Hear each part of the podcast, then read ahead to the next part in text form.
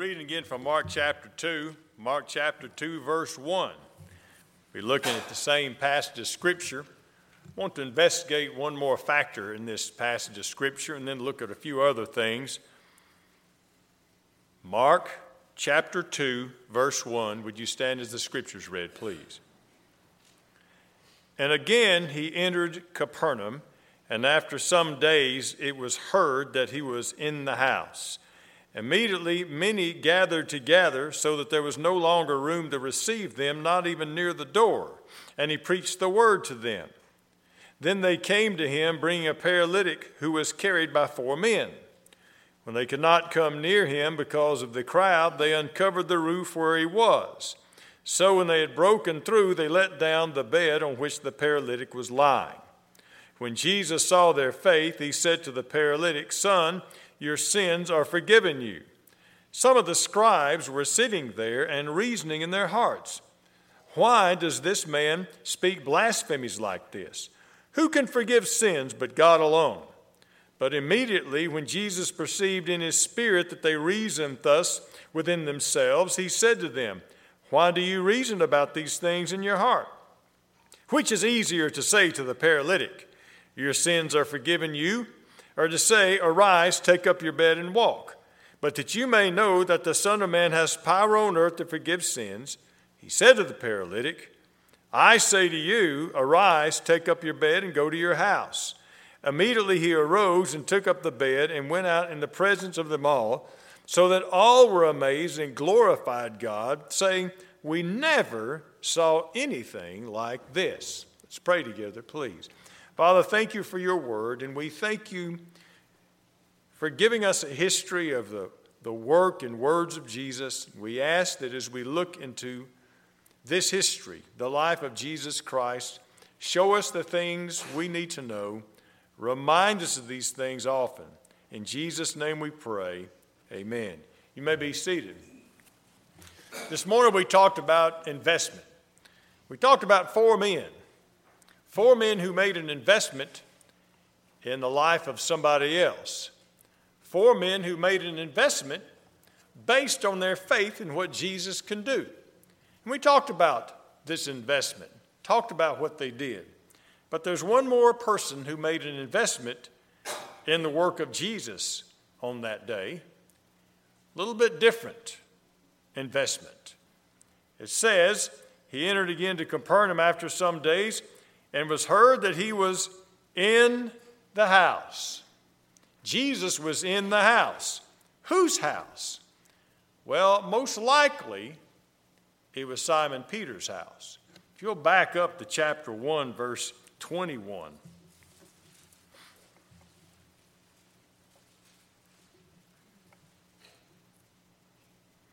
Then they went into Capernaum, same town and immediately on the Sabbath, he entered into a synagogue and taught. Now look in verse 29. Now, as soon as they had come out of the synagogue, they entered the house of Simon and Andrew with James and John. Simon's wife's mother lay sick with a fever, so they told him about her at once. So he came and took her by the hand and lifted her up, and immediately the fever left her, and she served them. Whose house were they in in Capernaum before? Simon Peter's house. Now, this makes sense. Remember, back last year, we read the works of early church fathers who revealed that Mark most likely, most definitely, received his information from Simon Peter. That's where he got his information. In fact, it said that Mark wrote down the things that Peter told him. Now, that would make sense. Because whose house are they in? Who gives him all the details about what happened that day? Well, it was Simon Peter. Well, at any rate, the homeowner, whether it was Simon Peter or not, invested, first of all, his time. Now, as I mentioned this morning, but when you got up in the morning, you opened your door and you were just part of the street. People walking back and forth. They wanted to drop in and talk. Well, it was noise that Jesus is in the house. Now people start showing up. And it says you can't even get people near the door. And what that meant was the house was already filled with people. His living room was already filled with people. His living room was filled with people, his front porch was filled with people, the street was filled with people. So he had made an investment of his time. I mean, I'm not leaving my house with all those people here. So he had to stay there. And what happened? He gave up his privacy. He had no privacy. Everybody, it says everybody was at his house. It was totally packed in. So he invested his time and his privacy. Now, these are kind of intangible uh, things, but he offered his home, actual, literally, physically, for the work of Jesus preaching. He pretty much said, Here's my house. Use it for what you want to do today. That's it. So, what did he do? He made an investment of his time, of his privacy, but also of a possession. There's sometimes where people get quite a bit touchy. We'll talk about time, that's kind of intangible. We'll talk about investing some effort. But when you're talking about my stuff, well, he invested his house. You see, he absorbed some of the financial costs of this endeavor. In verse 4, it says, When they could not come near him because of the crowd, they uncovered the roof where he was. The literal Greek word for this, they broke it up. Here's how the roofs were made they were made with slats about three feet apart, all the way across the top of your house. And on those slats was a lattice work of smaller, a lot of times it was just twigs. And then you had packed that full of mud. You had a mud roof. Then a lot of times people would have uh, grass growing up there, and you'd have a flat dirt roof.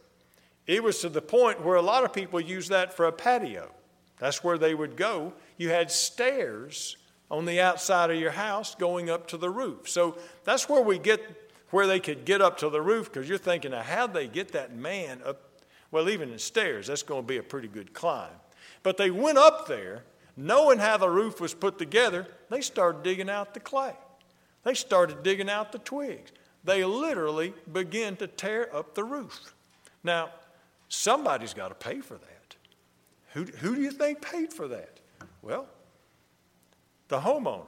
But now, you can imagine, especially since it's pretty logical that it'd be Simon Peter's house, and he's telling Mark, he said, this is what happened. And you can imagine him saying, You should have seen the look on my face when that dirt started coming down. They broke my roof up. Broke my roof up. But he, somebody absorbed the financial cost for what happened that day. They made an investment. But, but here's, here's the, the point we want to make an ordinary home becomes an extraordinary place where wonderful events took place. What happened before the day was over? The whole town says, We never saw anything else like this. Now, do you think the homeowner was worried about the roof when everything went down like it did? Oh, no. He wasn't fuming about his roof. We never saw anything like this. Yeah, that was my house. That happened in my house. Well, why was that? Because he made an investment, a tangible investment of one of his possessions. Now, this is not the only time that happened. Turn with me to the book of Luke chapter 5. Now, in the book, book of Luke chapter 5, this event is mentioned. But now, before this event is mentioned, something else happened. Scholars agree that the book of Luke most likely puts things in a chronological order. We do know that in this chapter, this event comes before what happened at the house. So let's look in Luke chapter 5, verse 1. So it was, as the multitude pressed about him to hear the word of God, that he stood by the lake of Gennesaret. And he saw two boats standing by the lake, but the fishermen had gone from them and were washing their nets. And he got into one of the boats, which was Simon's, and asked him to put out a little from the land. And he sat down and taught the multitudes from the boat. People were pressing around. There wasn't enough room. People couldn't hear. Well, Jesus got in the boat and backed up into the water, and more people could hear. You see, Whose boat was it? Simon Peter's boat. So by the time that happened at what was most likely his house, he was already in practice of letting Jesus use his stuff. An ordinary fishing boat becomes a pulpit. So he says, Here's my boat. Use it for what you want to do today. Then the next day, or, or later that day, whatever, he says, Here's my house. Use it for what you want to accomplish today. Well, one other instance where somebody was glad to let Jesus use their things. John chapter 6, verse 1.